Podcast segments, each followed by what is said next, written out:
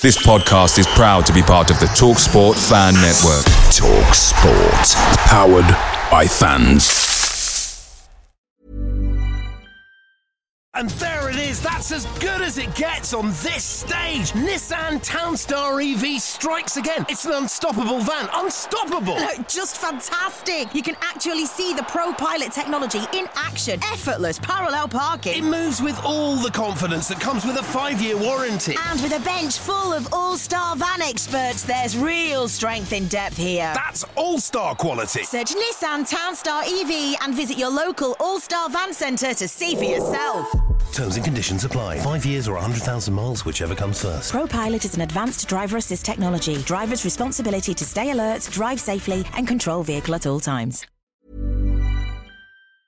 The Talksport Fan Network is proudly supported by McDelivery, bringing you the food you love. McDelivery brings a top tier lineup of food right to your door. No matter the result, you'll always be winning with McDelivery. Order now on the McDonald's app and you'll get rewards points delivered too. So that ordering today means some tasty rewards for tomorrow. Only via app at participating restaurants. 18 plus rewards registration required. Points only on menu items, delivery fee and terms apply. See McDonald's.com.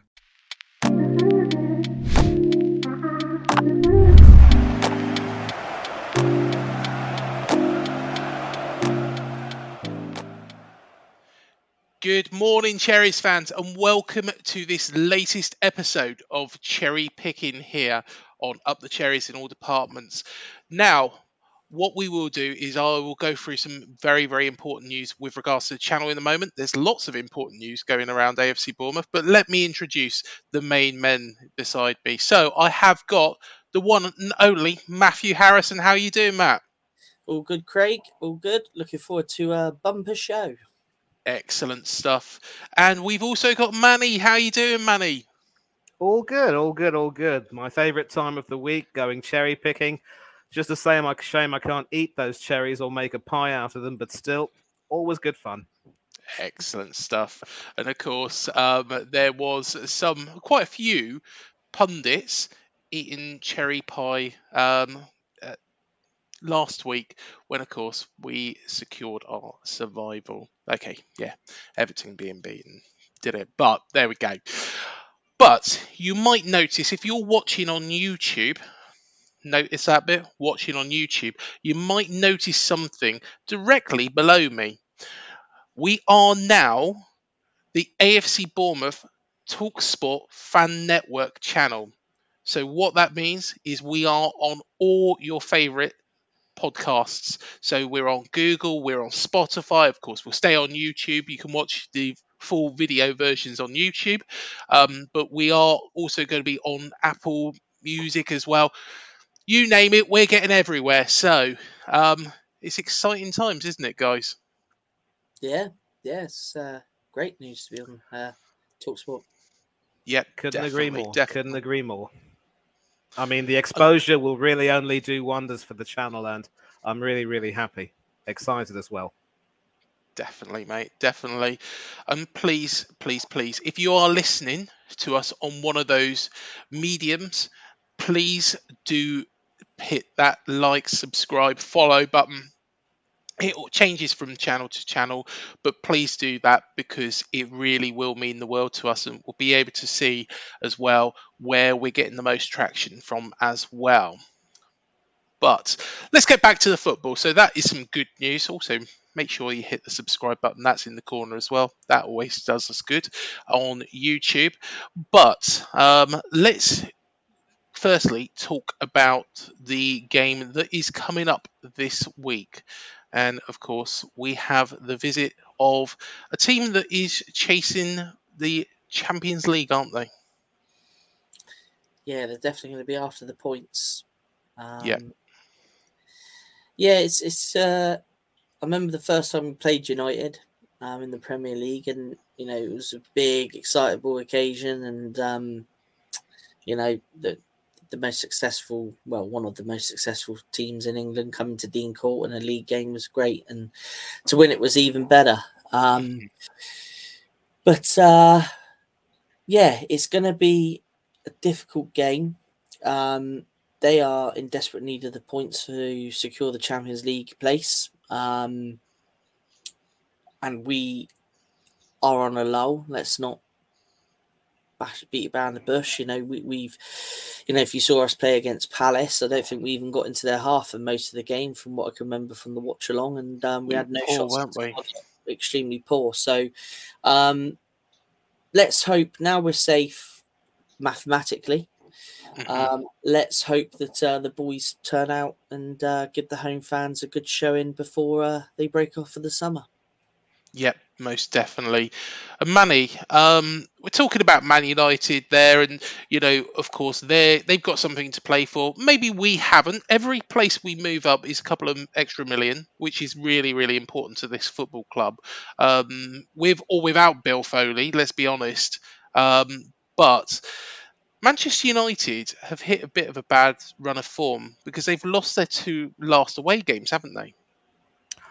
They have, and I think it's fair to say, um, Craig, that the best teams are able to maintain a much um, better away record than desired. Um, certainly, if you take a look at Liverpool, for instance, who of course lost at Dean Court, their away record could very well be what cost them their spot in the top four, and they're also making a mad dash towards the top four. Um, with Eddie Howe's side in some jeopardy, but I'll tell you what, with the run-in that Eddie Howe's side ha- has, I think they should be able to make it, and that's going to be a great deal of satisfaction for um, Bournemouth supporters. But over to Manchester United. Um, they have shown a tendency in, in uh, quite a few games to um, lose a little bit of focus when things just don't go their way. And what's certainly been apparent is that whenever um, any uh, potential attacks involving Rashford or whoever it might be would um, break down, you could see that um, you know they tend to lose their patience they lose their composure and they tend to run out of ideas. And that's pretty much a consequence of the t- of the squad that um, Erik ten Hag has and um, the um, work he will need to do next season to make sure they become a lot more um, successful in addition to being more competitive. Um, this is a game where which they will be expected to win I wouldn't necessarily see their position in the top four being under threat, but um, they will obviously want to go out and um, produce um, a more than decent performance. And uh, I, think you're, also spot on when you say that Bournemouth do have something for, for which to play, because every position, as you said, you finish higher, um, it earns a little bit more in terms of dosh for the team. So um, I think, um, as Matthew said, this should be a time when the pressure should be off because now you are safe, um, literally and mathematically, and that will be emphasized. And uh, yeah, this is going to be an opportunity for some of the um, players who probably. I'd like to see some rotation, perhaps maybe some players who haven't played um, as often could maybe get their chance. I wouldn't necessarily say weaken the team, but uh, you know, just freshen it up a little bit. Try a new, um, a different, um, um, a, a different lineup. But I, I definitely want to see Gary O'Neill make sure he takes this game seriously because yes, you've achieved your aim, but um, you're entertaining Manchester United. I'm pretty certain that you are going to have um, a good group of supporters in the stands um, hailing your Premiership status. It probably might not necessarily be waving the uh, red towels and chanting, We're staying up in the process, but still, you certainly wouldn't want um, what I think might be your last home game of the season to be um, disappointing. I mean, I don't know if it, this is your last game, it might be, but Manchester United coming to town, you're going to want to impress. Well, exactly. Of course, we've got that away game against Everton, but this is the last home game, and you want to go out in front of the home crowd with a bit of a bang, um, especially considering all the great work we've done. It would just feel like a bit of a dampener if we go out and don't put in a performance. You know, getting beat is fair enough. You know, if we get beat by a better side, but if we don't really turn up for this game, then that'll be disappointing. Yeah, I like the way you especially said that you're in a bit of a lull because if you take a look at the games against Palace and, of course, West Ham at Dean Court, um, it is fair to say that you were dominated in both those games. The Chelsea game was especially a disappointment because I think, you know, although Chelsea did play well, you also had your chances. So, yeah, um, last home game, you really, really will want to set the record straight. Exactly, exactly. Yeah. Well, let's look at some players um, who were once a Red Devil, but also a Cherry as well. So, go on, Matt, far away. Okay, well, let's have a look at the first one. The young one here. Yep, Um, I know just who that is. That is Chris Casper. Um, he played alongside, wasn't he in the um, class of '92? Wasn't he? yes, he was. Yeah. Yeah, And I think he's currently, is he director of football at Salford? I Club? think so. Yeah, he. I think he had some time at Bury, didn't he? When they went, they were struggling. Um, and of course, got. And to be honest, this was scandalous. Really, you know, being expelled from the football league, the EFL, um, because of a man who wasn't a football man at the top. But we could go into that in a lot more detail. But um, yeah, he was a very, very good player. And I think did he have his in- career ended early? Yeah, it was a bad leg break, wasn't it? That that did him. I think so. Yeah, I think so. Shame because um, obviously he came from a very very good youth team, didn't he? Of uh, many many names. Um, Yes. played for Bournemouth on loan during the 1995 to 96 season. Um, and uh, yeah, one of uh, one of just several players to have uh, played for both. So we'll have a look at the next one. See if see if either of you can get this one.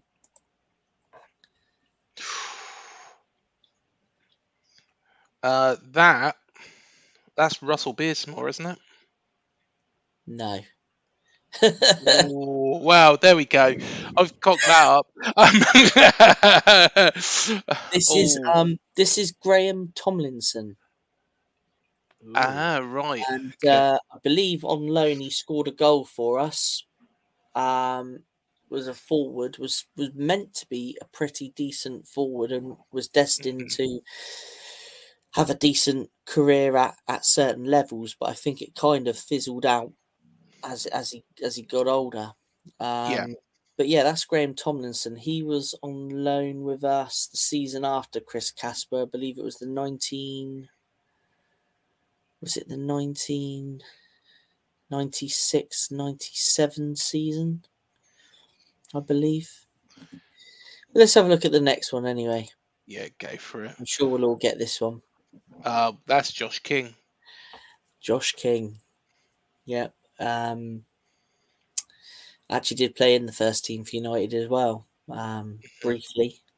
Um, but yeah, he's um, gone on to bigger and better things, isn't he? Wow. Yeah, shame, shame really. You know, it's a shame because he, Yeah. he he is a he was a good player for Bournemouth. Um, he was. good partnership with Wilson. And when Wilson wasn't in the team, obviously that season uh, we finished uh, ninth in the Premier. He uh, stepped up and was leading goal scorer. So um, good, all round servant in the Premier League for, for Bournemouth. Just a shame it ended the way it did, but um, I think he was outstanding, you know, at times. Um, especially, I think it was 2017 18. He was absolutely outstanding, you know, alongside. I remember him scoring a penalty against Everton, didn't he? Um, and, you know, what some of his link up play was very, very good. You know, he's a good, you know, he, he wasn't doing much wrong at all. I think what disappointed me about Josh King was when he come to the end of his time here after you know we were relegated he just didn't seem to be interested or bothered um, and i bet he's probably kicking himself now he, he was expecting a sell, wasn't he? Um, He was. obviously He, he made his intentions clear that he, he wanted to leave. Um, hence, his squad number was given to uh, someone who we'll find out later. yeah and um, yeah, you know, he, he kind of was in and out of the team on the bench, and I think he scored a couple of goals in the cup for Oldham against Oldham, didn't he? yeah Uh, and then then eventually he did get his uh, his move to back to the Premier League for only a very very brief spell. see i think it's stupid when players act like that. You know, rather than fighting for the shirt, his time at Everton was a complete and utter joke. To be honest, I'm pretty from sure that. career, from a career perspective, it was a waste of time, wasn't it? Really, Mm. um, it wasn't like he was getting played. Um, and I think for most of the time, he sat on the bench, didn't he? Well, exactly. I'm sure Everton probably want him at the moment, but considering the predicament they're in, but um, then he ended up at Watford, and I, if he had just fought for this football club and tried to get us back to where you know Josh King being in that side in the Championship could have fired us into the Premier League in one season, and then he's back where he wants to be. But instead, no, what he did was he cho- chose to throw his toys out of his pram, and it's not the first time this has happened, unfortunately. Won't be the last either. It Should won't. we uh, have a look at the next one? Yeah, go for it. John O'Shea. John O'Shea. Oh wow! Now, I, my memory of John O'Shea was being at the New Den and him scoring against Millwall. Is my uh, main memory of, of, of him being here. Um, yeah, went on to obviously win a lot of trophies with United. Um, obviously represented Sunderland. Um, finished his career at Reading. I think he become a coach at Reading for a little bit. Um, yeah, and not too sure what he's doing now. Does anybody know what, what he's up to? I'm not sure. I believe, according to um, Wikipedia, I mean, I know it's not a very trusted source, but he is actually a part of the uh, um, Republic of Ireland coaching setup, Ah, serving under Stephen Kenny. And obviously, given the career he had as an international, he is quite rightly remembered for his um, exploits with both Manchester United and Ireland. Uh, one of um, their um, stalwarts, if you will. And uh, yeah, he he certainly um, sought after in Irish footballing circles. I just hope, though, that um, there'll be some progress with the Irish team because they seem to be going on the path of trying to get um, a few more youngsters um, playing for them. And certainly, um, Bournemouth's very own Mark Travers will have good memories working with um, O'Shea and continuing to work with him. But uh, sadly, on the other scale, Darren Randolph might not be considered, but uh, certainly O'Shea, having done some pretty good work, um, you know, near the end of his career, earning his coaching badges, has got everything set for him wonderfully well. But it is wonderful that he had his had a formative spell at Bournemouth, and it's wonderful how. You know, when you take a look at some of these legendary players, including one more, I'm sure, with a Manchester United connection, they sort of came to Bournemouth at an early stage in their career and sort of helped, and that, that sort of helped fine tune their games a little bit. So um, I'm sure um, his uh, success should be a source of pride for all of you. I think O'Shea. You know, he's always a s- uh, he's always been an unsung hero, hasn't he? Really. Oh yes, oh yes. Hmm. Yeah. Never one to um caught the limelight to caught the limelight, unlike um his uh, compatriot Roy Keane. But unlike Roy Keane, he played in the Champions League final and won it. yeah. That is... Very, very true. Uh, should we move on? go for Yes, it. Go for it. Okay, here's an interesting one. Right, this is a player called Mark Rawlinson, um, who represented United at youth level, hmm but he's actually pictured here representing, um, is it FC, FC United. United. of Manchester? Yeah. So he's he's gone sort of full circle. He's gone United, Bournemouth. Um, I think he's been elsewhere in between as well, but yeah, he, he's actually represented uh, both uh, Red Manchester clubs. It's quite interesting. What are how are FC United doing now? I've got no idea to be honest with you. Course, it was a protest club, wasn't it? That was set up because of the Glazers and of course we had Macy on our preview earlier on as well, and she was mentioning the Glazers, and it's quite an interesting setup. Um, it's something that you know I you know she knows it very very clearly and you know knows exactly how it operates but you know to somebody who doesn't really take much of an interest in manchester united like myself it's something that is it's very confusing and it seems very positioned towards keeping the glazers in full power even though they might not own the lion's share of the football club it's an interesting one Mm, interesting. very interesting one. But you can see why the Man United fans did start that club. Um, so it's it's an interesting version of a Phoenix club. Of course, we've had AFC Wimbledon off the back of Wimbledon. Um, you know, I'm sure that we'll have many others. I know Scarborough are doing well and Darlington are doing well now, um, and those are both Phoenix clubs. Aldershot Town did very well as well. Of course, Phoenix Club of Aldershot, but it's a different sort of Phoenix club, isn't it? Really, that. Yeah, yeah, totally different. But uh, okay, let's have a look at the the next one. Yep, go for it. now, no prizes for guessing who that is. I've got no idea. you got no idea. You got no idea. Um, Mani, any idea? I'm just as clueless as the both of you. well, if you are listening on Spotify or another platform, um, the player in question is a certain George Best, um, one of the greatest players ever to have lived, one of the most skillful players ever to have lived, and believe it or not, he played for Bournemouth. he certainly did. He certainly did. Not for a great period period of time, but he played for Bournemouth. No. Uh, Yeah. he, was, he was more brought in to try and put some attendance on the gate, try and generate some money for the club. Um, but it's an honour to know that, you know, one of the greatest players to ever grace the game has pulled on a cherry shirt and has, has graced the football pitch at Dean Court. Um, An ex teammate of a certain Ted MacDougall, as was mentioned in an earlier podcast. Yes, yes. Also, an ex teammate of Ted. Yeah, absolutely, Mani.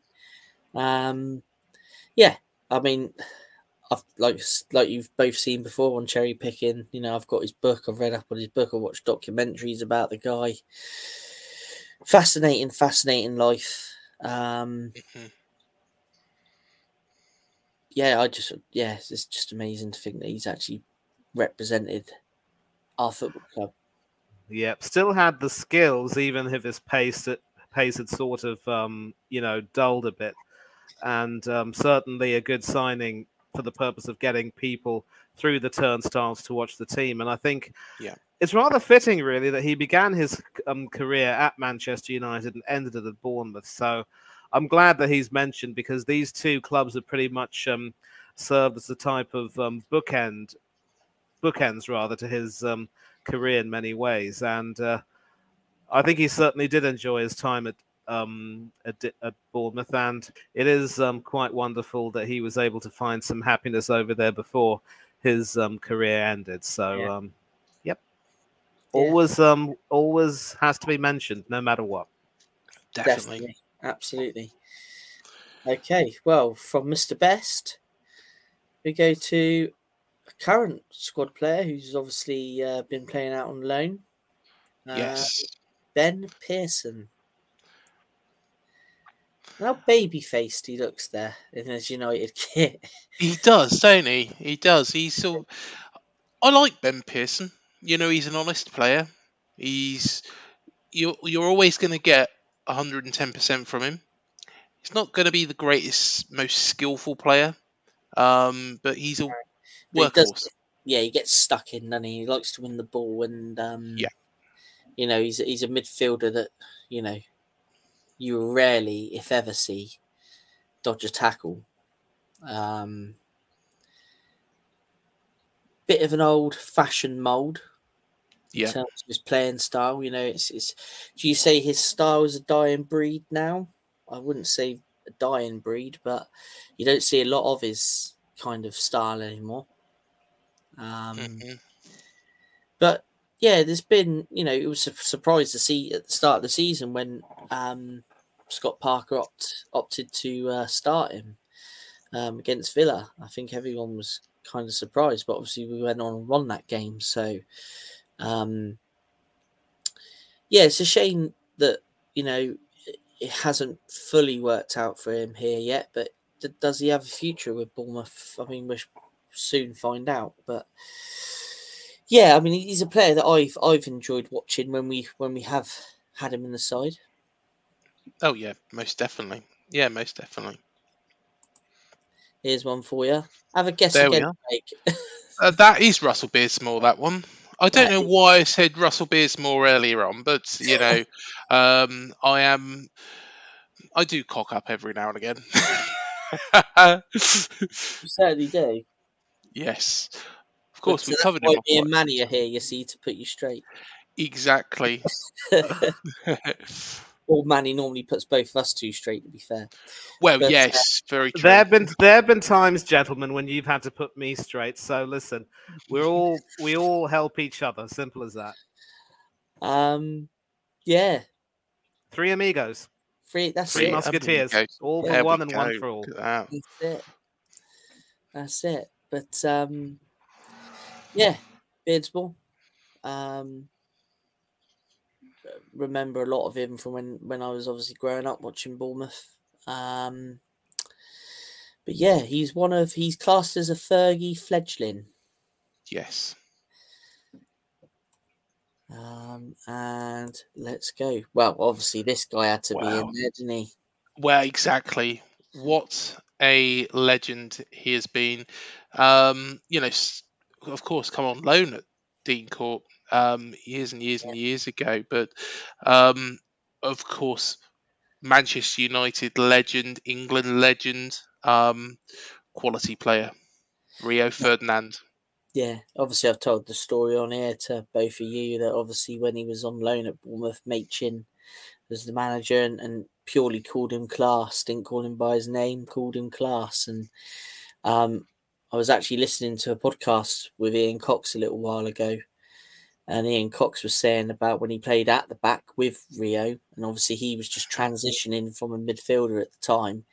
He said Yeah. it was great because even though Rio was so young, he learned a bit off of Rio as well, which helped Yes. him settle into that sort of centre back role. And the picture of him there in the Man United gear, that's Mhm. actually Mel Machin's testimonial. The first game he played for United in a friendly, once he signed from Leeds, uh, was down at Dean Court, which was live on Manchester United TV. Mhm. Um, so at the time we were like, wow, preseason friendly on live on TV.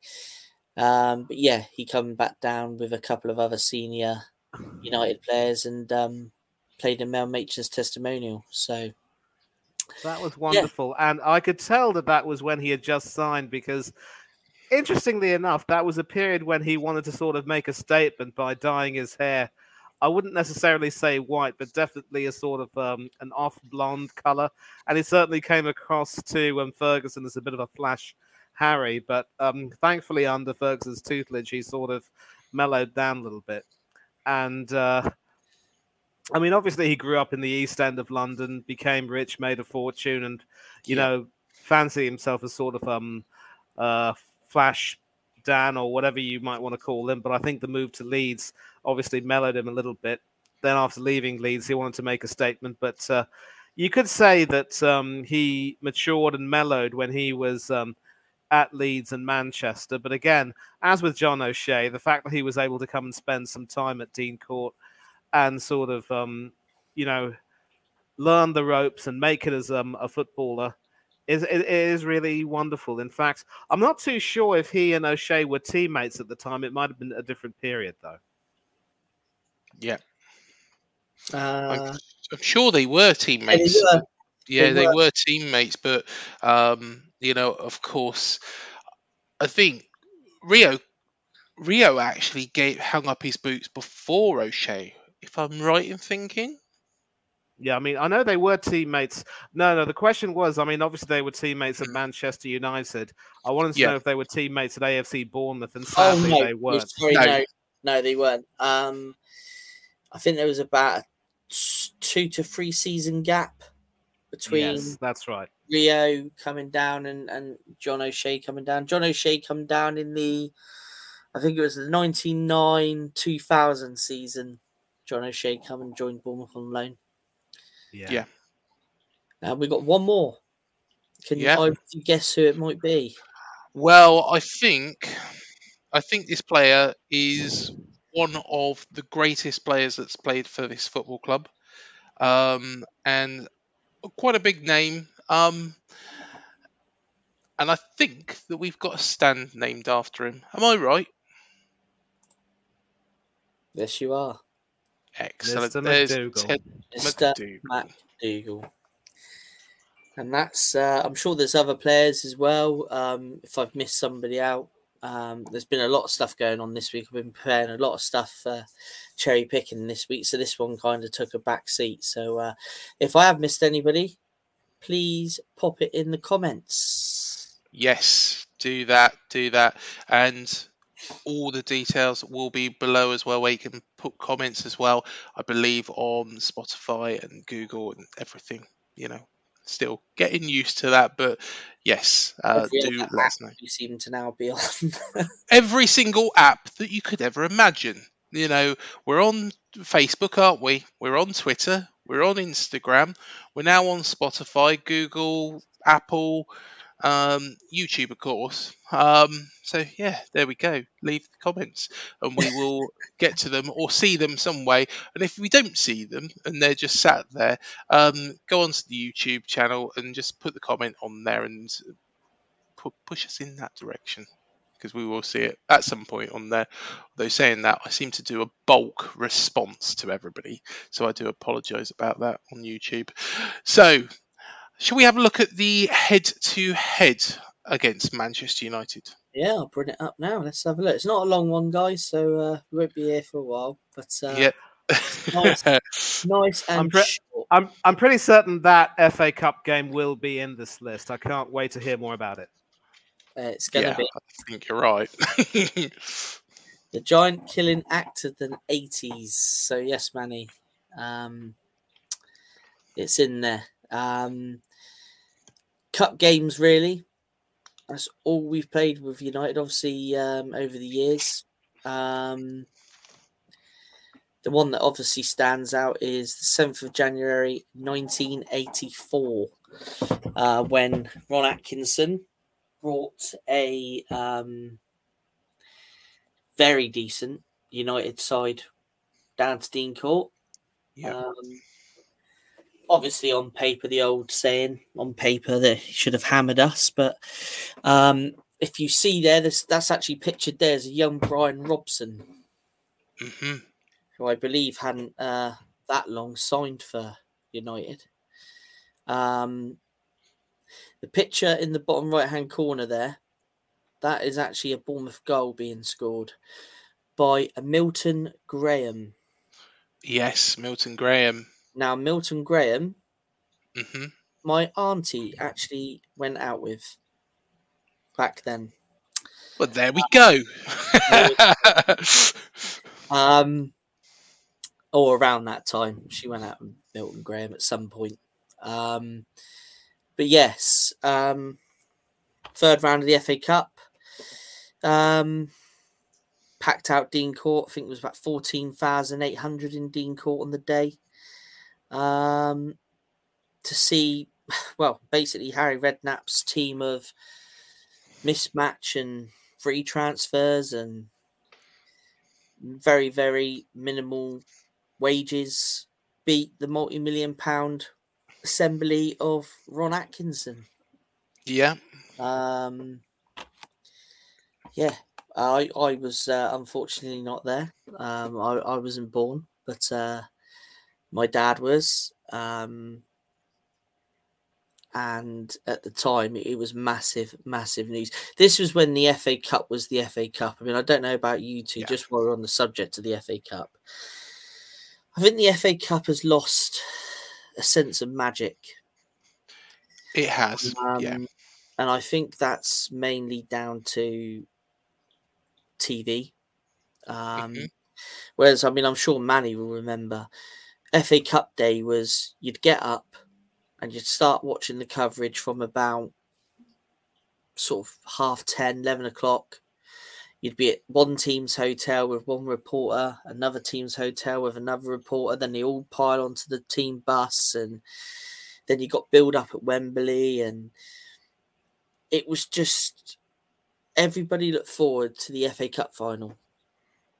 Yeah. Even grown up grandstand on grandstand on the BBC. Yeah, Desmond. Lynam and Bob Wilson and company. And you're Yeah. absolutely spot on, Matt. They did a wonderful job covering every single thing. Um, you know, from the beginning and leading up to that um, day. Yeah, absolutely. And now the FA Cup finals at what quarter to five, half past five on a Saturday afternoon. It's lost all its magic for me. Do you know what I actually prefer? And I enjoy watching the League Cup final more, the Carabao Cup final more than I do the FA Cup final. Yeah. It's lost all its magic over the years, and you know, and like the semi-finals, I'm one of these that think the semi-finals should be neutral ground because the idea of getting to a cup final is that you play at Wembley. Um, Couldn't I agree just- more. I just think it's lost a bit of magic. Just while we're on the subject of the FA Cup, there, I just thought I'd throw it in. But um, I honestly completely agree with you. I think the semi-finals should be at, you know, it, unless Aston Villa or say, for example, Manchester United are in that game, should be held at Old Trafford, or you could have it at Anfield, Villa Park. There's plenty Um, of stadiums. Uh, there's so much stadia in this country that, depending Yeah. geographically where the teams match up, you go to the nearest neutral ground. You know, I mean, Yeah. traditionally it was um, like Villa Park have hosted a lot. Um, I remember the semi-final there, Man United Arsenal, when uh, I think Giggsy dribbled it around pretty much everybody, didn't he? Yes. um, you know, Hillsborough, um, Old Trafford. There's been so many grounds that have hosted semi-finals that you Mhm. know I think we should go back to that. Um, but yeah, not to um, drag on too long about it, but I just wanted to uh, just say my piece that I feel feel that you know the cup's lost its magic. a thought on the FA Cup as well to maybe revitalise that. Why not offer a Champions League spot for the FA Cup winner? I can't see the Premier League agreeing to that. No, I Wouldn't can't work see in my- agreeing to it. Wouldn't work. Wouldn't work in my opinion. No, because um, again, you're going to cause a great deal of uproar. Bear in mind that um, the Europa League winners get a Champions League place. The Champions League winners will get a Champions League place. If you try to add some more permutations, um, all, you, all you're going to do is effectively, um, you know, cause a great deal of uh, complications, which um, would be better best avoided. In any case, we do have a Manchester derby coming up in this FA Cup final, so at least we can't say that the big teams aren't taking it seriously. I take your point when you say, um, gentlemen, that the um, cup has lost maybe a bit of its magic, and I do like the idea of going back to neutral grounds for the semi-final, because back in the day, uh, Wembley was supposed to be the venue for the final, and I do seem to remember Billy Bingham, who also played for and managed Northern Ireland, saying that when he scored his winning goal to take Luton Town to the, to the final, then that was his best ever memory because it got the team to Wembley. And he cherishes that memory to this day ahead of everything that he ever accomplished um, with the Green of Northern Ireland. Now, of course, um, if you get a semi final spot, you end up going to Wembley. It just doesn't make any real um, sense to me. And certainly, um, a lot of the uh, big shocks that used to take place over the years, I think they've started to dry up a little bit. One thing I would like to see, and I will be brief on this, is that there was some talk about abolishing, uh, you know, the replays for the uh, for certain ties in the FA Cup. But again, the problem is um, you deny some smaller teams in the um, smaller leagues, non-league teams, or even teams in the lower half of the part of the, the football league, a chance to have a big payday by going to a bigger ground. So I would like to see a situation where, um, sort of piggybacking off what you said, uh, Matt, going to the nearest uh, neutral ground. Um, not quite along that line, but if there were to be um, a tie between, say, a Premier League club and a non-league club, then regardless of who plays at home and away, the venue should be at the bigger club. And it happened before when um, Farnborough Town actually was supposed to play my team, Arsenal, in the FA Cup not too long ago. It might have been in the early 2000s, if memory serves me right. Yeah. Sky were on, Sports were only willing to um, show coverage of the match if it was played at the 4,100 capacity IMETA Stadium. But um, due to safety issues and some other issues and so forth, it was decided that uh, the it was decided that Highbury would be the venue. And thankfully, this was also in the days before we moved to um, the Emirates Stadium. So what happened was that Farnborough Town got a terrific day out. They got to treat Highbury as their home stadium. Um, many more fans got to enjoy a wonderful day out. Shame about the result, the 5 1 walloping, but uh, it worked out well for everyone. But apparently, to some people, that would make a mockery of the draw. So, at least if you have a situation where the smaller team gets a guaranteed um, payday by going to a bigger ground, it'll at least take away the um, hurt of um, scrapping the replays because I think it's fair to say that fixture congestion will always dictate that uh, you know um, the FA Cup might end up suffering as a result. Yeah, definitely. Yeah. definitely. Um, but yeah, just before we quickly move on, um, 1989, Ferguson brought his United side to Dean Court, uh, drew 1 1 for us to lose 1 0 back at Old Trafford. But um, moving bang up to date, the Premier League era, Yes. where we've um, managed to earn seven points over the years. But you look at that first one, Oh, what a win! what a day that was. Um, was pinching myself really, and of course it was just a week after that Chelsea one, wasn't it? Yeah, yeah. And um, around that period, six vital points on the board Mm-hmm. at that time. So uh, yeah, I just I just couldn't see Stanislas's corner flying Yes. in now, and and United just shell shocked that this corner's beaten at the time probably one of the world's best goalkeepers. Um, yeah, great day, great day. And of course, that was. Um, you always see those. uh, To be honest, those images have always lived with me. Actually, those images of Harry Arter, and of course, being comforted by Eddie Howe in that game. Um, you know, and to be honest, he put in a very, very good shift as well, considering everything that was going on. Um, so yeah, Yeah. fair play. To, be honest, you know, um, yeah, you know, I haven't ever really, but I will tell people, you know, I've I've been through that, you know, and it's one of the most horrible feelings. And fair play to Harry for playing through that, um, and putting in such a good shift as well. Um, but yeah, that'll always stick with me. That that memory when he come on. Yeah, definitely. Um, do we all remember? Well, obviously, we all remember the Zlatan game, don't we? Yes, we do. Yes.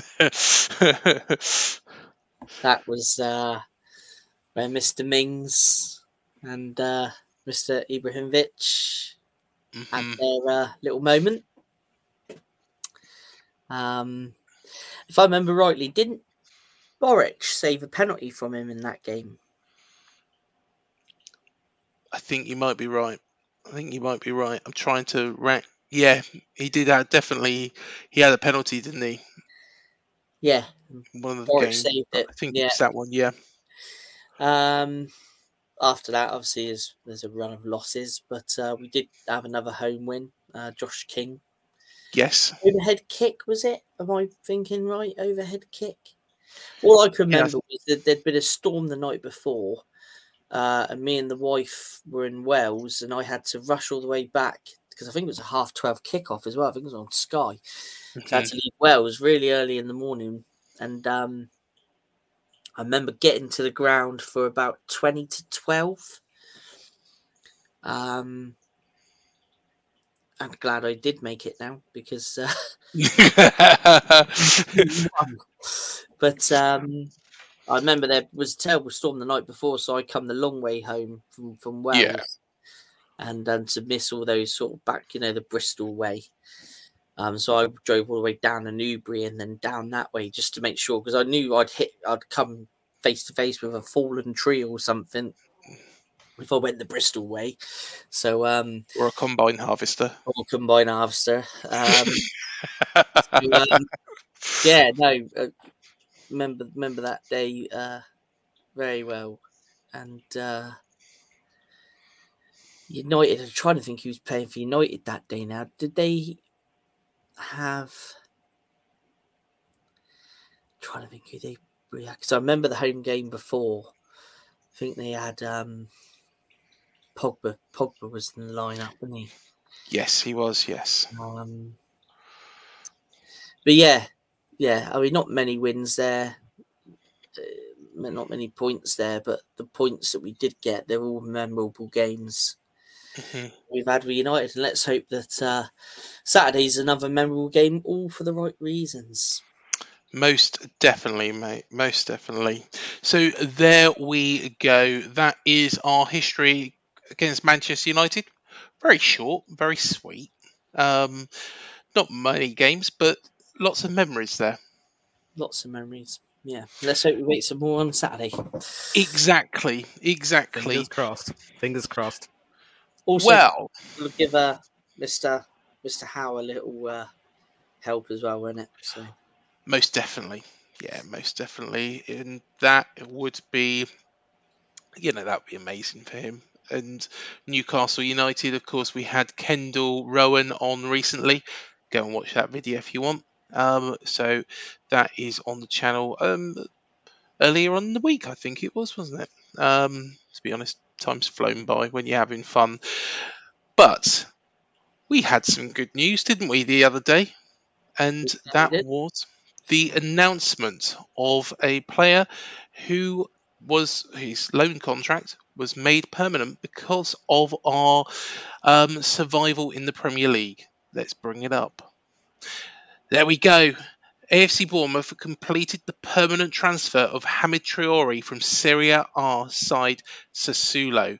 Um, do you know what? When I first saw Hamed Traore, I thought, what a fantastic player against Man City. He was outstanding, absolutely outstanding. Um, you know, against one of the best teams. Um, and I'll just read through this as well. So, conditions within the original loan agreement have been reached, and the Ivorian is now contracted to the Cherries until June 2028. AFC Bournemouth Chief Executive Neill Blake said, We've been really impressed by Hamed since his arrival in January, and we're delighted to have him with us for the long term.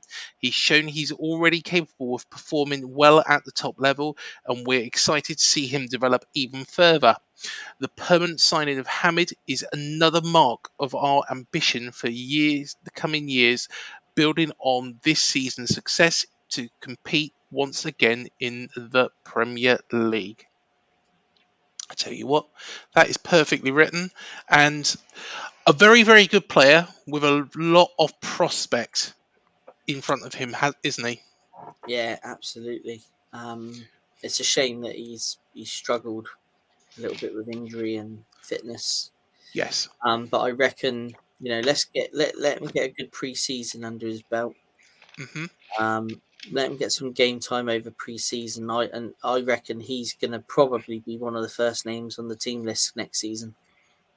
I completely agree. Completely agree. And it's a great, great signing. Um, you know, like like Neill Blake said in his statement, you know, it, it's showing the ambition of the club. You know, um, and I think this transfer window is going to be very, very interesting. Mhm. Very interesting with who we see leave the club and who we see the club bring in. Um, it's going to be uh, an interesting window, and this guy signing long term is just the start of it. completely agree. Um, here's a question for you both, though. Hamed Traore, now he's signed, is he always intended to be a replacement for Lerma?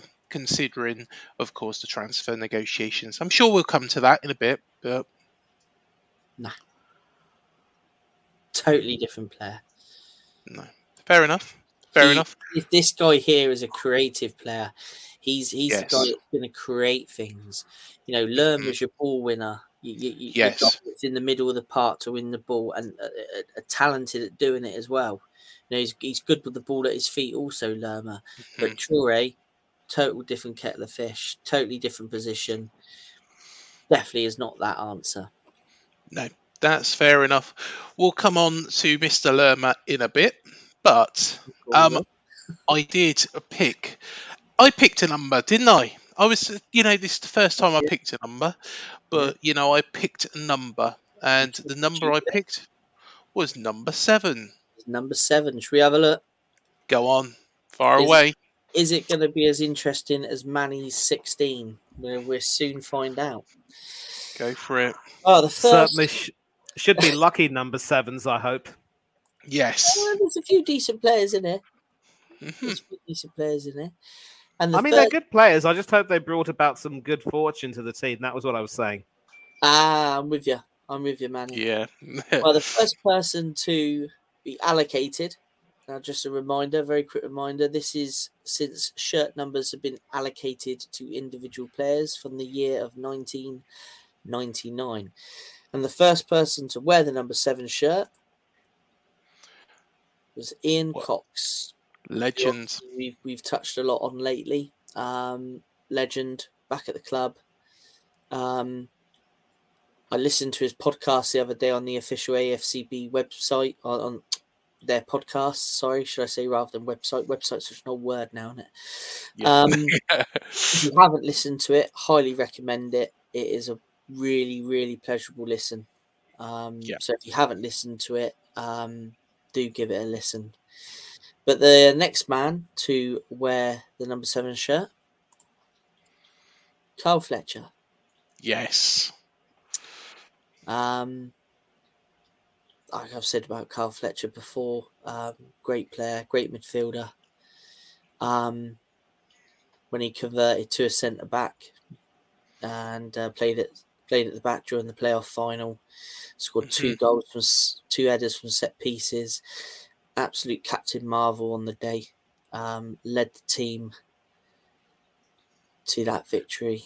Um, I was going to say. fully deserved to move on and play at a higher level when he did move on. Um, obviously, played in the cup final, the famous um, Gerrard Cup final for West Ham. Um, also played at Palace. Um, dipped into management with Plymouth and Leyton Orient, but the Orient days didn't uh, go too well. Um, and he's back here now as loan manager, I believe. Um, great servant for the club. Another another one that's come through the Cherries youth ranks. Yeah. Um, that the club then sold on and made money from, which is you know twenty years ago was how the club had to survive. And there is a picture of him with Biggin hol- holding aloft that playoff victory trophy. Yeah, great day, which uh, Yes. which we will soon be covering a bit on, but uh, we will be. that, more about that in a few weeks' time. Yes. Okay, any guesses? Mm. Stephen Cook. Yes. Yes, a Stephen Cook, not the Steve Cook, but a Stephen Cook.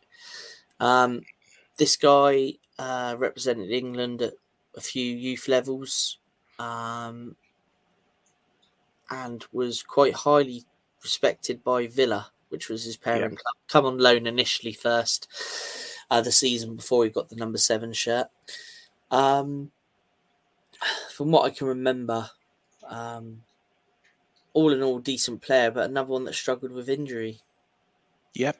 Um, sadly, um, but looked looked to be a decent prospect. So that's Stephen Cook. Yeah. Next one. And there it is. That's as good as it gets on this stage. Nissan Townstar EV strikes again. It's an unstoppable van. Unstoppable. Look, just fantastic. You can actually see the Pro Pilot technology in action. Effortless parallel parking. It moves with all the confidence that comes with a five-year warranty. And with a bench full of all-star van experts, there's real strength in depth here. That's all-star quality. Search Nissan Townstar EV and visit your local All-Star Van Centre to see for yourself. Terms and conditions apply. Five years or 100,000 miles, whichever comes first. ProPilot is an advanced driver assist technology. Driver's responsibility to stay alert, drive safely, and control vehicle at all times. Picture the scene. All of your mates around, you've got your McNugget share boxes ready to go. Partner this with your team playing champagne football. Perfect. Order McDelivery now on the McDonald's app. There's nothing quite like a McDelivery. At participating restaurants, 18 plus serving times, delivery fee, and terms apply. See McDonald's.com. Now, a man hmm that we're going to see quite a lot, we've seen already. Yes. Number four's Mr. Shaun Cooper. So we'll um quickly uh, move on. Obviously, current uh, currently assisting Gary O'Neil, Yeah. uh, former Pompey player. But um, yeah, when he was at Bournemouth, he had every shirt number apart from number one, I think. But uh, he did have a lot of shirt numbers. He was at um, Portsmouth at the, says at the same time as Gary, wasn't he as well? Uh, I'm thinking. I don't know about that one, Craig. When he when he joined Pompey, they were already in the championship, I believe. I'm going to have to do a little bit of search. He played for them in 2013-14, which Yeah, that must have been championship, wasn't it? I think so. Oh yeah. no, couldn't have been. Oh yes, no, it couldn't have been. That would have been League One. Yeah. But no, he didn't play alongside Gary O'Neil because Gary O'Neil started his career at Portsmouth. Of course, left there in 2007 to go to Middlesbrough. Um, so, yes, I've made that up in my head. But um, yeah, in fact, in fact, you know, um, so Shaun Cooper was there at a later point. Yeah. Interesting. Well, next Learn something new every day, don't you? Favourite of Craig's. Yes, Mr. Sammy Igoe. Um, of course, play another player that played for Portsmouth, didn't he? Um, Yeah, yeah. yeah, and um, decent little player. Very, very Yeah. small player, but he was, you know, a good, good player. Um, good- very good- skillful. Good, tricky, and do you know what? He was quite a strong, strong little stocky player as well. Um, hmm but um, yeah, played really well for us. I thought um, in his short time here, I think he was here for two seasons. Yep, Um, forty-nine minus- games. minus 17 in, the promotion season, wasn't it? I think he was here. Yes, he was. Yeah, But yeah, no, good good little player. Um, not Mhm. sure what he's doing now. Don't know if anybody knows what he does now, but Um, I don't think. I think he's he's one of these players that has completely dropped out of football.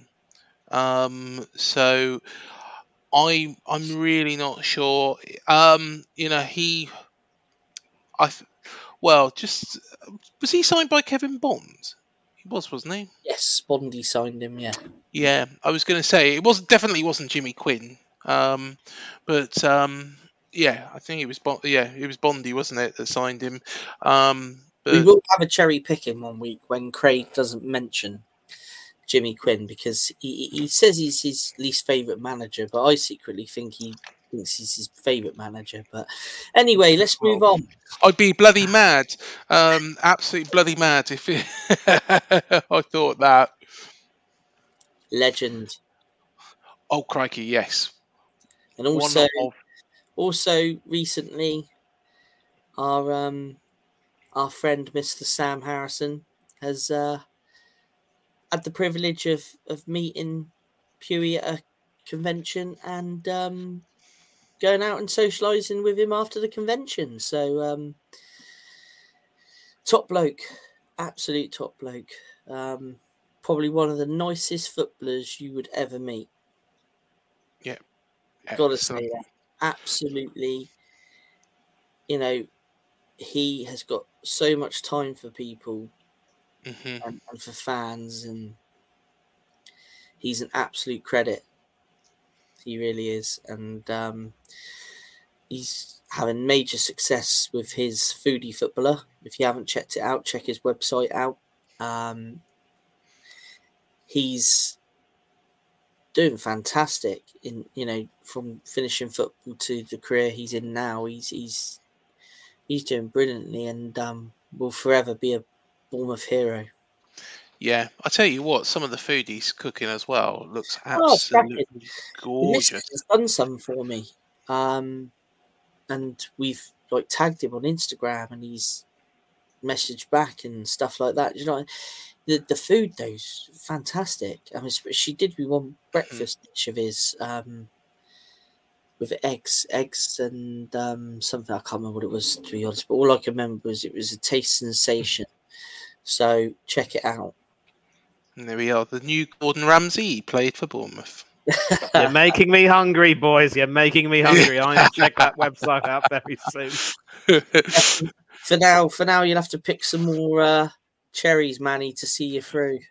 yeah, definitely. Okay, and Mr. King, obviously United Mhm. for us. Um, for us, he uh, like we've just touched on. Um, Mhm. you know, he was he was a good good player for us. Um, He was. whether he was was. in behind the front man or wide of the front man or the front man, um, you know, he's a talented player. It just when I see that him in that shirt just makes me think, you know, that was that was just the end of you know him playing.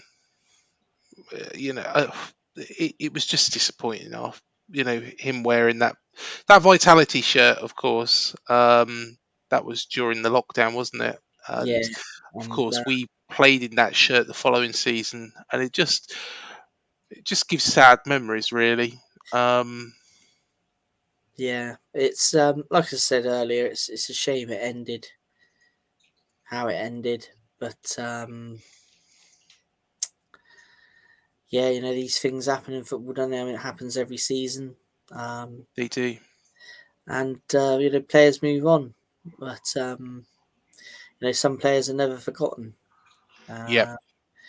And if we should we come bang up to date? Yep. Yes, and this please. man will, you know, he is a legend. He has been through one of the most horrid times. Um, and in fact, when I've whenever I've met him, he's such a thoroughly decent guy, and you know, we're so pleased that he got that all clear, and he's looking like he's getting back to his his best. He, he will get there, you know. Um, it was always going to be a bit of a struggle at first for David Brooks um, because when you go through all the chemotherapy and you know all the treatments, you know, don't get me wrong, I'm not an expert with that side of things, but um, that will take a huge toll on his body.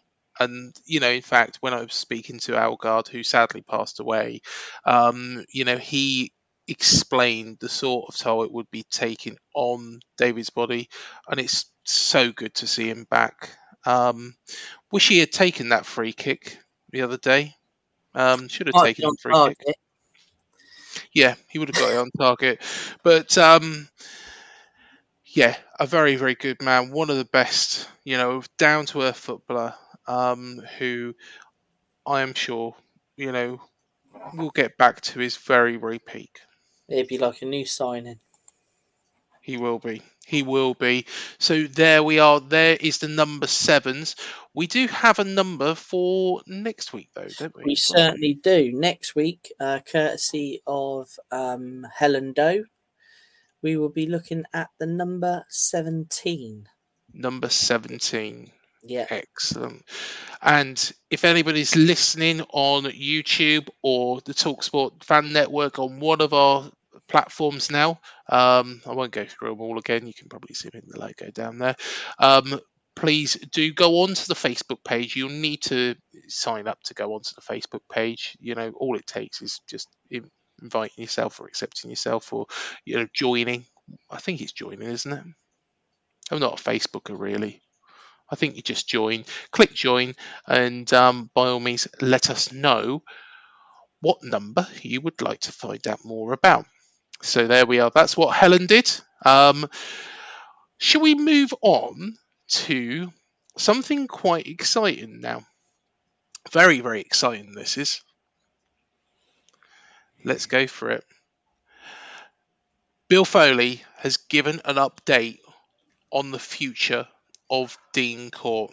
Now, I've always said, before I go into these slides, I've always said that I am one one of those these people that want us to redevelop Dean Court, build upon Dean Court, because I don't want us to have one of these plastic bowls that, that the likes of it, you could even say St Mary's is that, but you look at you know somebody I, I saw the other day there was a picture of the MK Don Stadium, Stadium MK, and somebody said, "Oh, I would love to have this stadium." Yeah, it's very, very nice, but it makes me feel, you know, I've never been there, but from the pictures inside it, it looks like a, going to a cinema.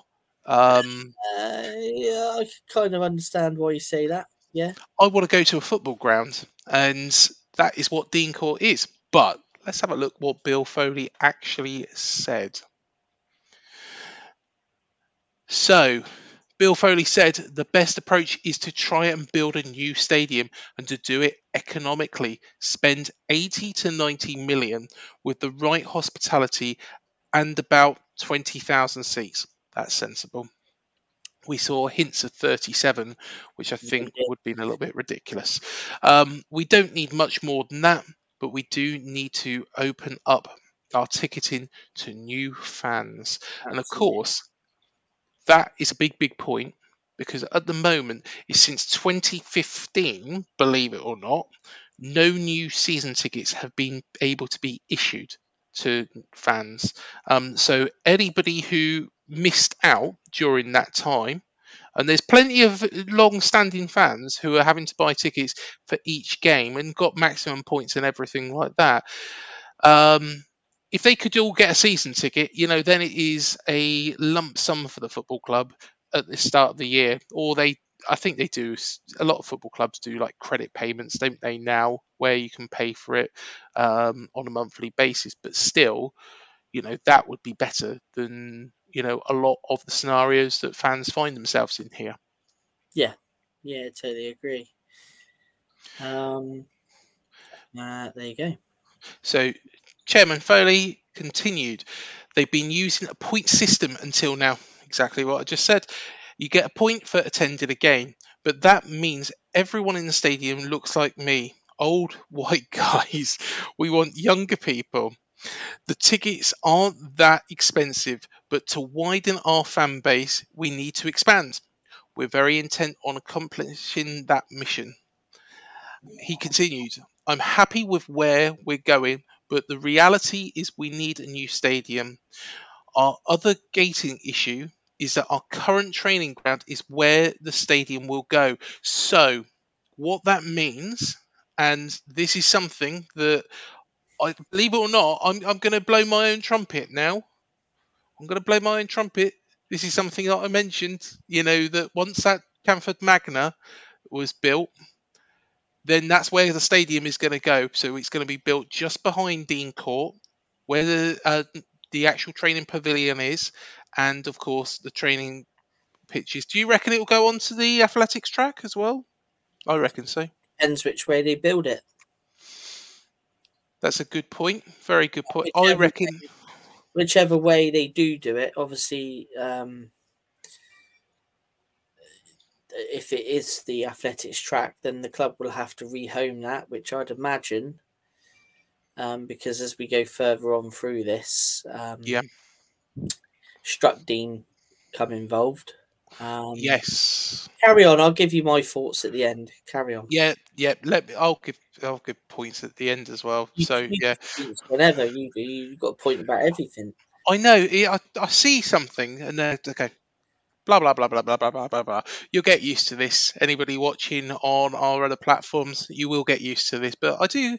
There is something ticking along up there. The hamster is going round the wheel, isn't it? Talking of hamsters, did you find it? The hamster has been found. the hamster has been found. So yes, I've asked uh, Libby not to actually let the hamster out from now on. So yes, she, um, she's going to try and not do that because if she does do that, then um, I'll have to find the hamster behind the fridge, is which it, where it where it like to hide. Yeah. Um, We're carrying on from that means we need to get our new training facility built and move our first team, academy, and women's team there. It's north of Bournemouth. We have the space. We have 57 acres. We've built one pitch. There we go. Thank you for just jumping in there, Matt, because That's otherwise I would have been carrying on talking about hamsters. I'll finish off. I'll finish Go off. on. We're building the indoor pitch right now, and we're just about to start the training facility. It should be ready in the fall of 2024. That will mean we can move our business operations to where the training facility is now, so we can work on our stadium plan and have more room for hospitality at the stadium. Our offices are taking up space that we should be selling.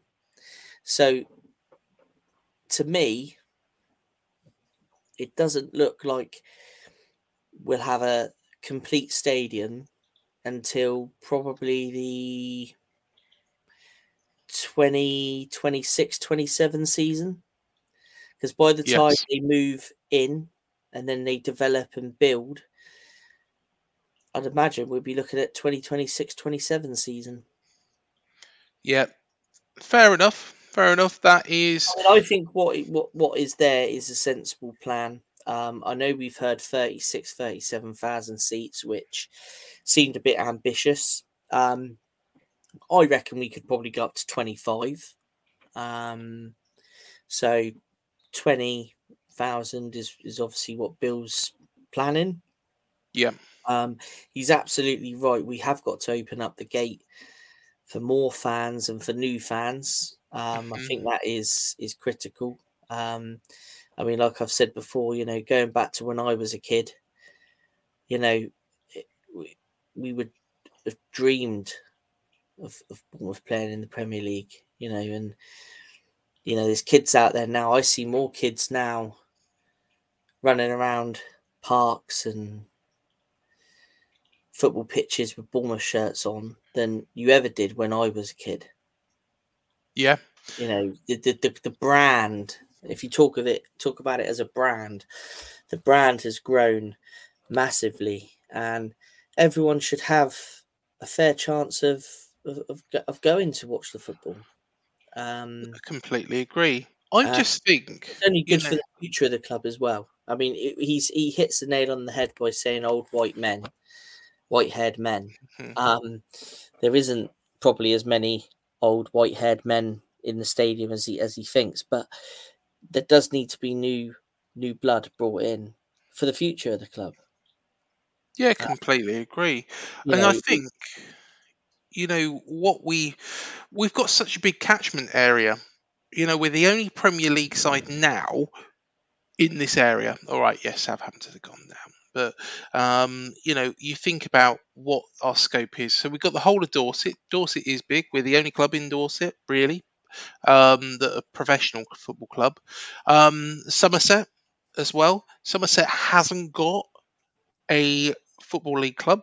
Yes, there's Bristol on at the doorstep of North Somerset, but you know we could tap into that, and then of course some of Hampshire as well. Um, so there is a lot of scope that if we do it right, we've got a lot on our doorstep. But of course, he's going to look at the global brand as well of this football club, which I think is important. Um, yeah, I mean, it's.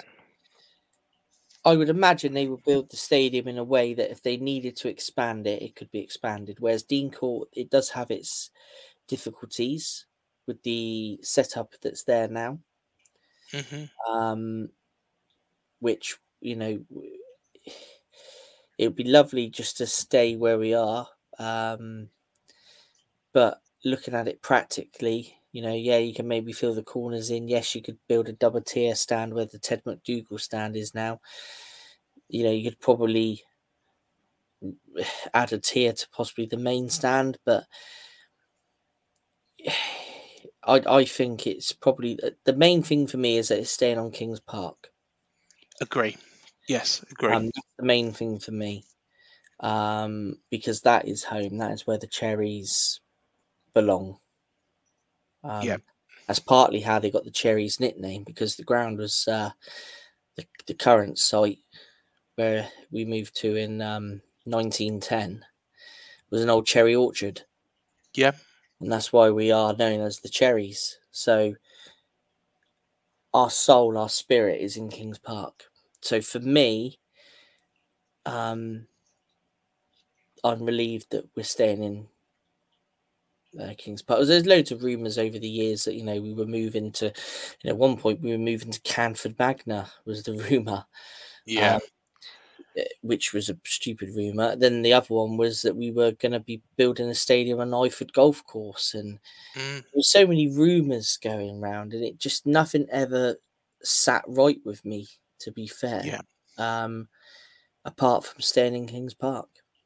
Yeah, most definitely. Let's look at the next piece. Structadene. Um, so, of course, I'll just read through this bit and then uh, give the thoughts on Structadene. Foley on the su- situation with Structadene, the property company who own the three stands of the Vitality Stadium. We have an advantage because it can only be a stadium and we only have five years on our lease. The clock is ticking. We know they'll sell us the stadium at a reasonable price, and that price gets more reasonable the longer we wait. If we move out, I guess they could go back to the council and say, we'll tear it down and build affordable housing, which is fine, but that could take a while, so time is on our side. The thing is, is if I'm right in thinking still, that ground, that land that Dean Court is on, can only be used for sporting purposes. Yeah, in the deeds it states that that land can only be used for recreational purpose. It can't be used to build on. So, So uh, Dean would have a, a mighty battle with the council to to build on it. Um, but then again, you know, uh, it is what you got to look at it from Structadene's. Let's look at it from Structadene's perspective. Now Yeah. they bought the stadium for, I believe, two point three million pound. I think it was. yes, Um, when was it? Two thousand and four, five, something like that. Peter Yeah. Phillips was chairman at the time, yes, and you think of the rent that they've had on that stadium from then till present day. Bearing in mind, the rent's gone up over the years. They have probably made that 2.3 million back a hundred times over, if not Yeah. more, out of the rent out of the football club. Now, what what is what is business strategy or business sense from Structadene's perspective? Is it let's let the lease run out and then we try and build on the land and make loads of money? Struckdean will know that there's chances that they won't be able to build on it. Yeah. So it would make sense to sell it back to the football club. Now, where Bill Foley's being clever is exactly like he says run the lease down. And as the lease gets lower and lower and lower and lower, Structadene are going to want to sell it quicker. yeah, completely agree. And Bournemouth, or Bill Foley's ownership, administration of the football club, whatever you want to call it, Mhm. will then probably make Structadene an offer, and it'd be a take it or leave it offer. Now, Eddie Yeah. Mitchell you also told yourself on the interview that we've had on the channel that Structadene are very um, good people, good people to work alongside, good people to negotiate and talk to. So, and and from what Bill Foley's saying here, that just confirms what Eddie Mitchell's told us previously. Yeah. Yeah, definitely. Definitely. And I think what it is going to be a case of is the the club are quite happy with the current arrangement because we've got years on the lease now. Um, where we do need to build a new stadium because you know, of course, Eddie Mitchell during that interview as well said that, you know, of course, we could build and get up to that sort of, you know, fill in the corners and get up to a certain reasonable um, capacity. But it is whether we go beyond that. So at the end of the day, you know, if we built that but couldn't expand it any further whatsoever, because it was impossible. You're stuck. Mm. Whereas if you build a purpose built ground that And- might be starting off at 25,000 and we stay in the Premier League for a number of years, we're packing it out every game. You might go, right, okay, let's stick another 10,000 seats on it, which at that point, you know, it's not going from 11,000 to 37,000, it's going from 25,000, knowing that you can fill that to 35,000. And Yeah, I that's the way it should be. the the stadium will be designed in a way that if development is needed, it will have the room and the spec to do it. Um, by staying at, staying in this current stadium, like you said, fill the corners in, do what you can to it, but then you, where else can you go if you do need to expand again? And this is where I think Bill Foley and his people have been pretty much through everything with a fine tooth comb and have realised that this stadium, you can't stay in this stadium um, as a Premier League club any longer. Um, I'll and if miss you, it though. If you look at the lease that they've just signed on the temporary stand, Mhm. which is, if you do the maths on it, it's pretty much bang up to date for when a new stadium should be completed by. Yeah. So um, I think this is all promising. Um, and, you know, when you read things like this, you know the club's in good hands. Yeah, to be honest, I will miss the current Dean Court. I don't know actu- whether or not it'll be called Dean Court. I still miss the old one. Exactly. I still have fond, very fond memories of the old ones. So you know, to leave this one as well, um, and think of all the moments we've had in this one, just in the Mm. twenty years it's been built. You know, it, it, you know, administrations, relegations, promotions. You know, minus seventeen. You know, Premier League. You know, Real Madrid. You know, I mean, Yeah. you could sit here all night and just talk about the memories at this one stadium in the last 20 years, let alone the old stadium as well. So, um, Sadly, though, for evolution, and if we want to, and let's be honest, we never want to go back down. You know, okay, you know, never ever want to go back down to the League One, League Two days. You know, there is a possibility that one day in the future, you know, touch wood, it won't be for a long time. That might happen, but at the same time, you want to be sustainable. You want to have that infrastructure and that legacy from these years that this club is then because of that period left in a bigger state. We've seen clubs, Oldham, for example, you know, who have been promoted to the Premier League, um, albeit a long, long time ago, and they now find themselves in the National League, you know, with a stadium that probably hasn't moved forwards that much. It's probably it's bigger than Dean Court, but at the same time, you know, I think it is future proofing this football club and making this football club bigger, progressing the football club. yeah, I think you're right. Completely agree. Completely agree. It's um, I mean, I think one of- in one of our earlier podcasts, gentlemen, we were talking a great deal about um, you know, how certain clubs over the years have had to move on from their former homes and move on to bigger and uh, newer environs to sort of help sustain themselves. Obviously, when you take a look at the likes of Sunderland, for instance, um, you know, I think um, obviously they lost the uh, playoff semi final to Luton, if memory serves me right, but they still obviously wanted to move from uh, Roker Park to the Stadium of Light to make sure that they would be more sustainable as a club in the future. And then, of course, you talk about my beloved Arsenal, how we moved from Highbury with all of those beautiful memories to um, the Emirates Stadium. In my um, group, you will see that a lot of um, fans actually curse the day we moved to the Emirates because since then we've never really achieved anything except for maybe a few FA Cups here and there. Mm-hmm. And uh, there seems to be a lack of soul around the place. So it is good, obviously, um, for the purposes of evolution, as you said, that you want to move to somewhere bigger and better. But I think the most important thing is not so much to, um, I mean, obviously, you've got to make sure that you expand the place, but also you've got to create more of an atmosphere around the place. It needs to be something that will really, really want the fans um, to keep coming back.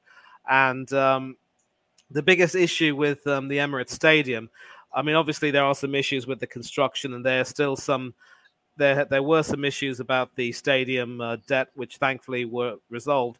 But a lot of old school fans go to the Emirates Stadium and say, you know what? We yearn for the days of Highbury. We yearn for the good old days. You want to make sure that the new place has some character. You are saying goodbye to a good deal of history. But again, what you said, Craig, about how the uh, limited capacity of Dean Court means that you've got to try to move on um, it'll dictate that obviously you've got to try to move to a newer phase. You can't keep staying in the old place um, forever. And it would make a lot of sense to sort of run down the lease and convert that old stadium into um, housing because, um, you know, there's a housing shortage right now in the UK. I'm sure you all know that. And, uh, you know, that has to be, um, you, you've got to make sure you, you do that. You can't just keep it as a stadium forever. So let's have a look about Jefferson Lerma because there's been some interesting news about him that has come out over the past couple of days. So the Lerma saga has continued. Everything is possible. I've never rejected an offer from the club. We've always been in dialogue, and I've waited to make the best decision for both of us. I'm grateful to count on the people here but now is the time to reach an agreement that works for out best for both from any point of view. For me, if there was a breakdown in talks with the club, it would be in the news. We are waiting and taking the best decision for both of us. And do you know what? I'm going to say this now. I believe every word he said there. I think what he's trying to do is of course, we all know Jefferson Lerma's English isn't particularly great. You know, we know, of course, that he was he was in Spain beforehand, before he come here, and you know he's got some great suitors in Spain. He's got some great great suitors in Germany as well as Italy. Um, of course, some other clubs in the Premier League. Um, but I think what he's saying there is very very honest very to the point. and let's be honest, he didn't quit on us when we was relegated to the championship. This man didn't quit on us. Um, so personally, I think um, think he's got every right to say what he's saying, and I think over the next couple of days, next week, I think this might all be sorted one way or another. Yeah, I mean, I hope you're right. Um, like I say, I mean, I'm one of these that I believe it when I see it. Um, and once he's put pen to paper and he remains a Bournemouth player, then I'll be be extremely happy. Can you imagine? And I, I'll tell you what, Jefferson, if you're listening to this, can you imagine the cheers in that crowd on Saturday if you, you have done it by then and it's announced so go on, Jefferson, grab that pen and sign that contract for us because we absolutely love you here. I totally agree. Um, yeah, we all want to see him next season. Most definitely. Hundred percent. Most definitely. Shall we have a look at a player though who is being linked with another move away as well? Yeah, this is an interesting one. So Marcos Senesi has been linked to Manchester City this coming summer. This is crazy. Um, at first, I thought, really? Now, I like Marcos Senesi. So do Um, I. I think he's a good player. Really, really do. Um, but when I saw the name that they were going to bring him in for, um, which uh, Mani will pronounce for me now because I can't remember. Uh, La, Lam, Aymeric Laporte. that's it. Um, would Senesi be a good fit to f- take over from from him? Quite possibly. Yeah, I think so. Um, would I want to see him leave the club? Absolutely not.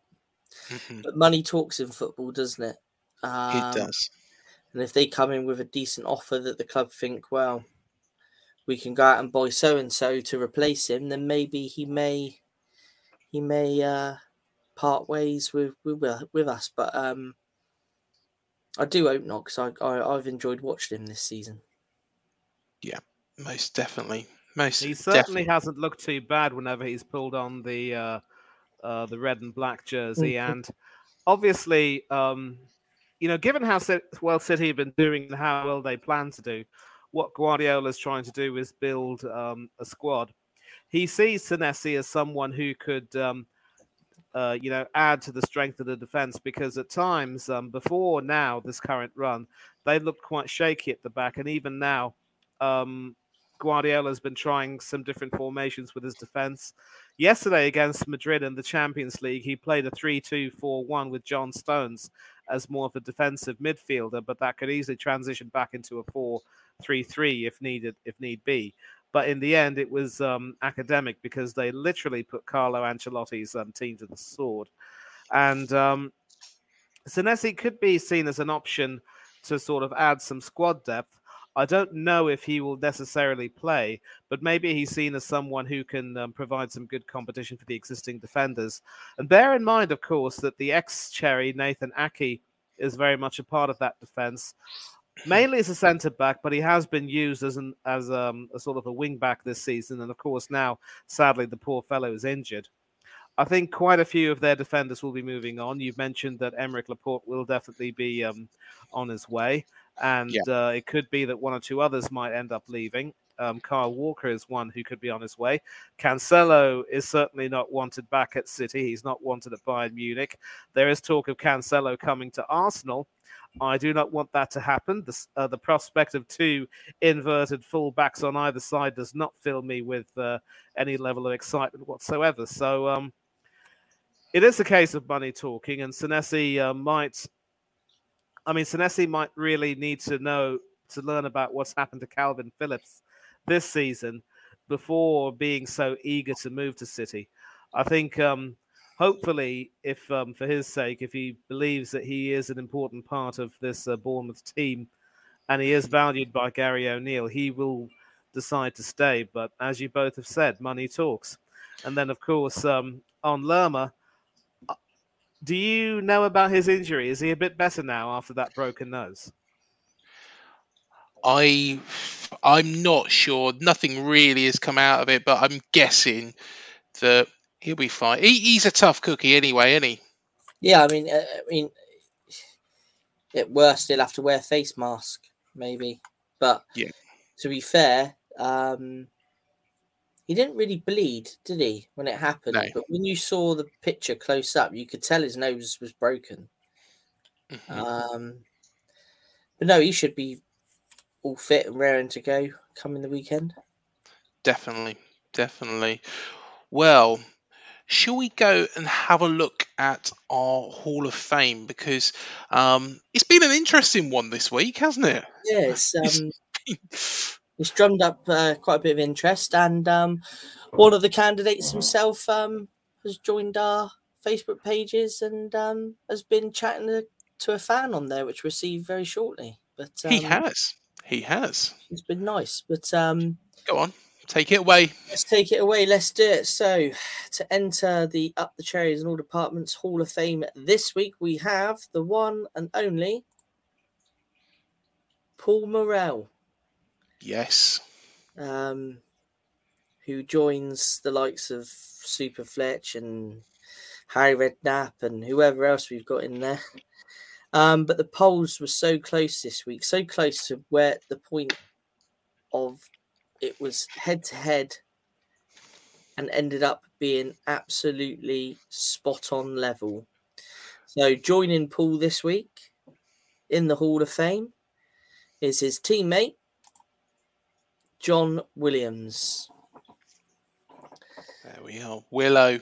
Willow, so former assistant manager to, to Mel Machin and uh, former defender playing under Harry Redknapp. Um, let's have a look at the bit of the social media. Um, Yes. So, as you can see, our Twitter polls at the top there 45.9% both Paul and Willow had. Um, to the point where um, a regular person that posts in our um, chats and on our um, Facebook page, Mike Pike, Yep. he made a statement of how do you choose one from that list? It's Sophie's choice, in my honest opinion. I cannot vote against two of them. Mozza was an ever present. Willow is a legend with a great sense of humour. I once amused him when I phoned the club to buy a ticket and got through to him in the changing rooms. Now, now, Mike Pike, if you are on our pages, you will see Mike pretty much daily post something. Um, so uh, he he's um, He's a always good man. to say. It's, always- good to see um, Mike's name pop up on our pages. But Yeah. um, as you can see, just around there, few people. Uh, John Frampton um, put John Williams in the comment. Um, John Rose, Rick Peach, Danny Stewart, Judy Lamb all mentioned Paul Morrell.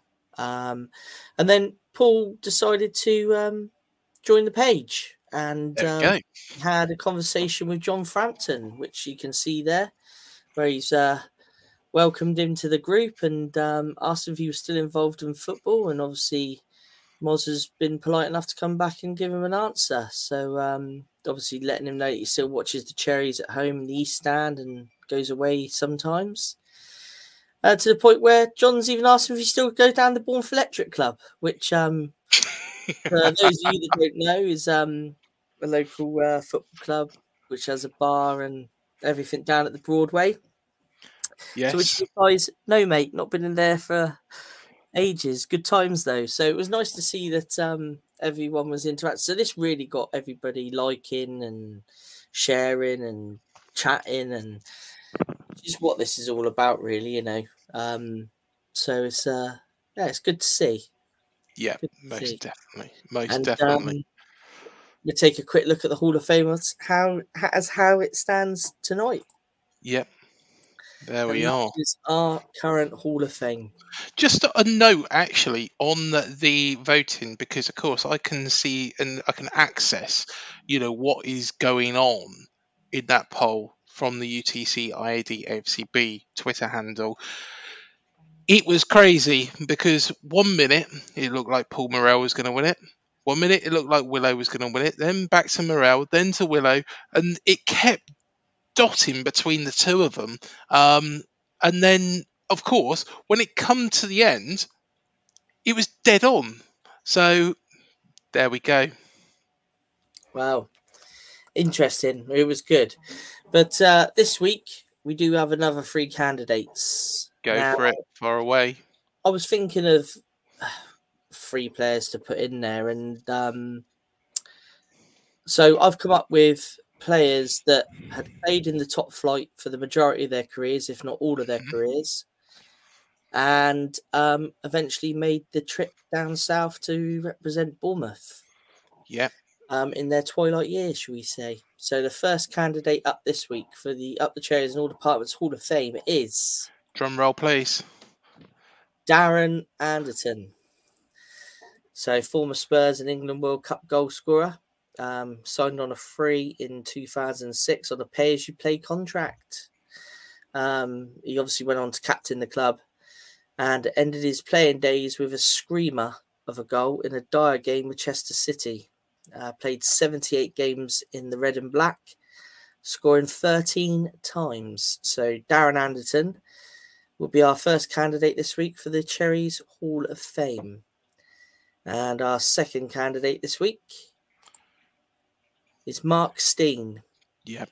Um, who joined the Cherries on loan in 1998 um, from obviously Premier League club Chelsea. Um, made the move permanent that summer. Um, was the first player to score over 25 goals in a single season. Um, first time that this has been done actually since uh, Supermac did it in the 70s, I believe. So um, it was uh, nice to see a striker come up with quite a substantial number of goals. Um, Yes. 166 appearances, hitting the net 44 times. And our final one, this might be an interesting one that might interest Mani. Um, our final candidate tonight is Jimmy Case. Jimmy Case. So yeah, former former Liverpool player, um, signed by Harry Redknapp um, just in time for the 1991-92 season. He played 40 games that year, uh, netting one goal. Um, very very uh, famous ex Liverpool player who played for Liverpool for a long long time, um, and has also worn the uh, red and black of Bournemouth. There we go. Uh, that would be our three candidates for the Hall of Fame this week. Excellent Fine stuff. selection, And fine selection, fine selection. And uh, you know, I was thinking that when you said it was going to interest me, I thought that you were go- uh, you were probably going to say uh, Jackie Wilshere, but the problem is, I don't think he really played. Um, I don't know if he played really long enough um, for, for you guys, and injuries were affecting his career. But um, Anderton, obviously, um, storied career. I think he retired, of course, after that game, and I believe that was an 89th minute winner on which It he was. retired. So. Roy of the Rovers stuff. I believe that was his 599th career game, and um, it was one short of the magic um, 600. They call him Sick Note for a reason, but I tell you what, when he was um, fit and on form, he was absolute quality. And uh, I mean, Case obviously was um, well before my time, and when I started watching football, I think um, his career had already wound down a bit. But uh, I mean, his longevity is um, amazing. most definitely, most definitely. Well, we have picked our player of the seasons as well, haven't we? We have. Um, should we take a look and I'll explain? Yeah, go for it. Right, okay. So the up the cherries in all departments, player of the season. So basically, myself, Craig, Matt, um, Max, and Sam have each picked our personal player of the season. Um, and what we will be doing is the players that we select, um, we will be putting onto a Twitter poll Yep. um, to be crowned the overall player of the season. So, first one, you can see his smiley face there. you picked possibly the worst picture of me. Mr. Craig Beazley, um, who has picked Jefferson Lerma. Go on then, Craig. Yeah, this was a difficult one because there's a justification for picking about four or five players, um, but he's been solid, uh, tough, links everything up well um, in midfield. He'll do the attacking and defending as well, and I'm desperate for him to stay. Absolutely desperate for him to stay. So I think it was between Jefferson and Phil Bill for me, but I think Jefferson just shades it. Rightio. So, Jefferson Lerma for Craig. Sam, um, who people know from from this podcast and free for alls. Um, he has chosen Dominic Solanke, and that's because um, his work rate this season has been unreal. He may have not scored a lot of goals, but he has assisted and ran around the whole pitch to support the players and get up the pitch. So Sam's player of the season is Dom Solanke. D D D dom dom dom Zelenki. And Max, um, he has also chosen Jefferson Lerma as his player of the season. Um, and he has said the reason why I've chose him is because he has done very well this season as a player controlling the midfield really well most games and scoring lots of goals recently. Um, that's the exact words he sent me in a text message. Bless him. Um, yeah. So yeah, so that is uh, his player of the season, and my player of the season is Neto. Um, and like I've said time and time again on free for alls and on this program, um, he's been outstanding. I think between the sticks. Um, yep. I think he has been firmly in the middle of two major decisions that Gary O'Neill has had to make as manager. Um, firstly, bringing him in as number one. Yep. It's a big decision and a decision that paid off. And the second big decision was to make him captain.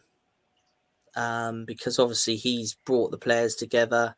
He's led the players in a really good manner um, to the point where all the playing squad do look up at him. Um, and that's exactly what you want from your leader. Um, so for me, it is Neto. There we go. So you will have the choice to pick between Neto, Dom Solanke, or Jefferson Lerma. Um, so please do that on Twitter. You can also comment on Facebook as well, um, and any other social media platform you want to. Instagram as well. Uh, we forget about Instagram a lot of the time, but I think we better wrap it up there um, because it's been a long show. Um, like I say, welcome to everybody listening to us from the Talk Sport Fan Network, wherever you may be. And please do hit the follow, the like, subscribe. Um, I will get as much content as possible over from the YouTube channel for your ears. So you can download it and listen to it on the go um, when you're walking down the beach um, or, or walking when you around the training ground or you beat me to it there. it was going to be the build up to that. It was going to be going to the gym or walking your dog around the training field like Jimmy Quinn. Um, he's he's never going to come on this show, is he? Not after listening to what you keep saying about him, he won't. but yeah, Matt, thank you again, mate, as always. And we will be at the Manchester United game. We will be doing a free for all as well, won't we? On Sunday at eight o'clock. Yes, yeah, that'd be the normal free for all. Um, yeah. So yeah, um, see everybody then. Yep, and of course, Mani, great to see you again, mate. And you'll be here for next week's.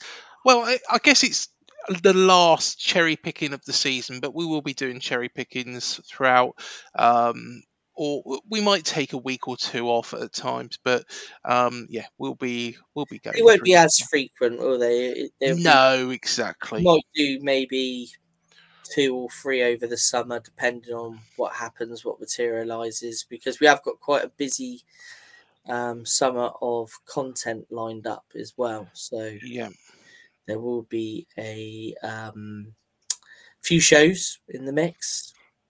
We don't stop, do we? No, not really. No. Um no, that's the point. I've got to schedule something now for next week, actually, which has just reminded me, um, which will be out probably next week. There we are. Um, also, with regards to the Everton game, we will announce a couple more details about that a little bit closer to the time. Let's get this week out of the way, but then we'll focus on the Everton game, and um, I'm sure we'll be doing something quite special for that, won't we? Yeah, I'm sure we will. Yeah, yeah. Um, so until the next show, thank you for joining us. Thank you for lending us your ears as well. If you're listening to us on Spotify for the first time, and also thank you to everybody on YouTube. Over and out. We'll see you in the next one. Up the cherries.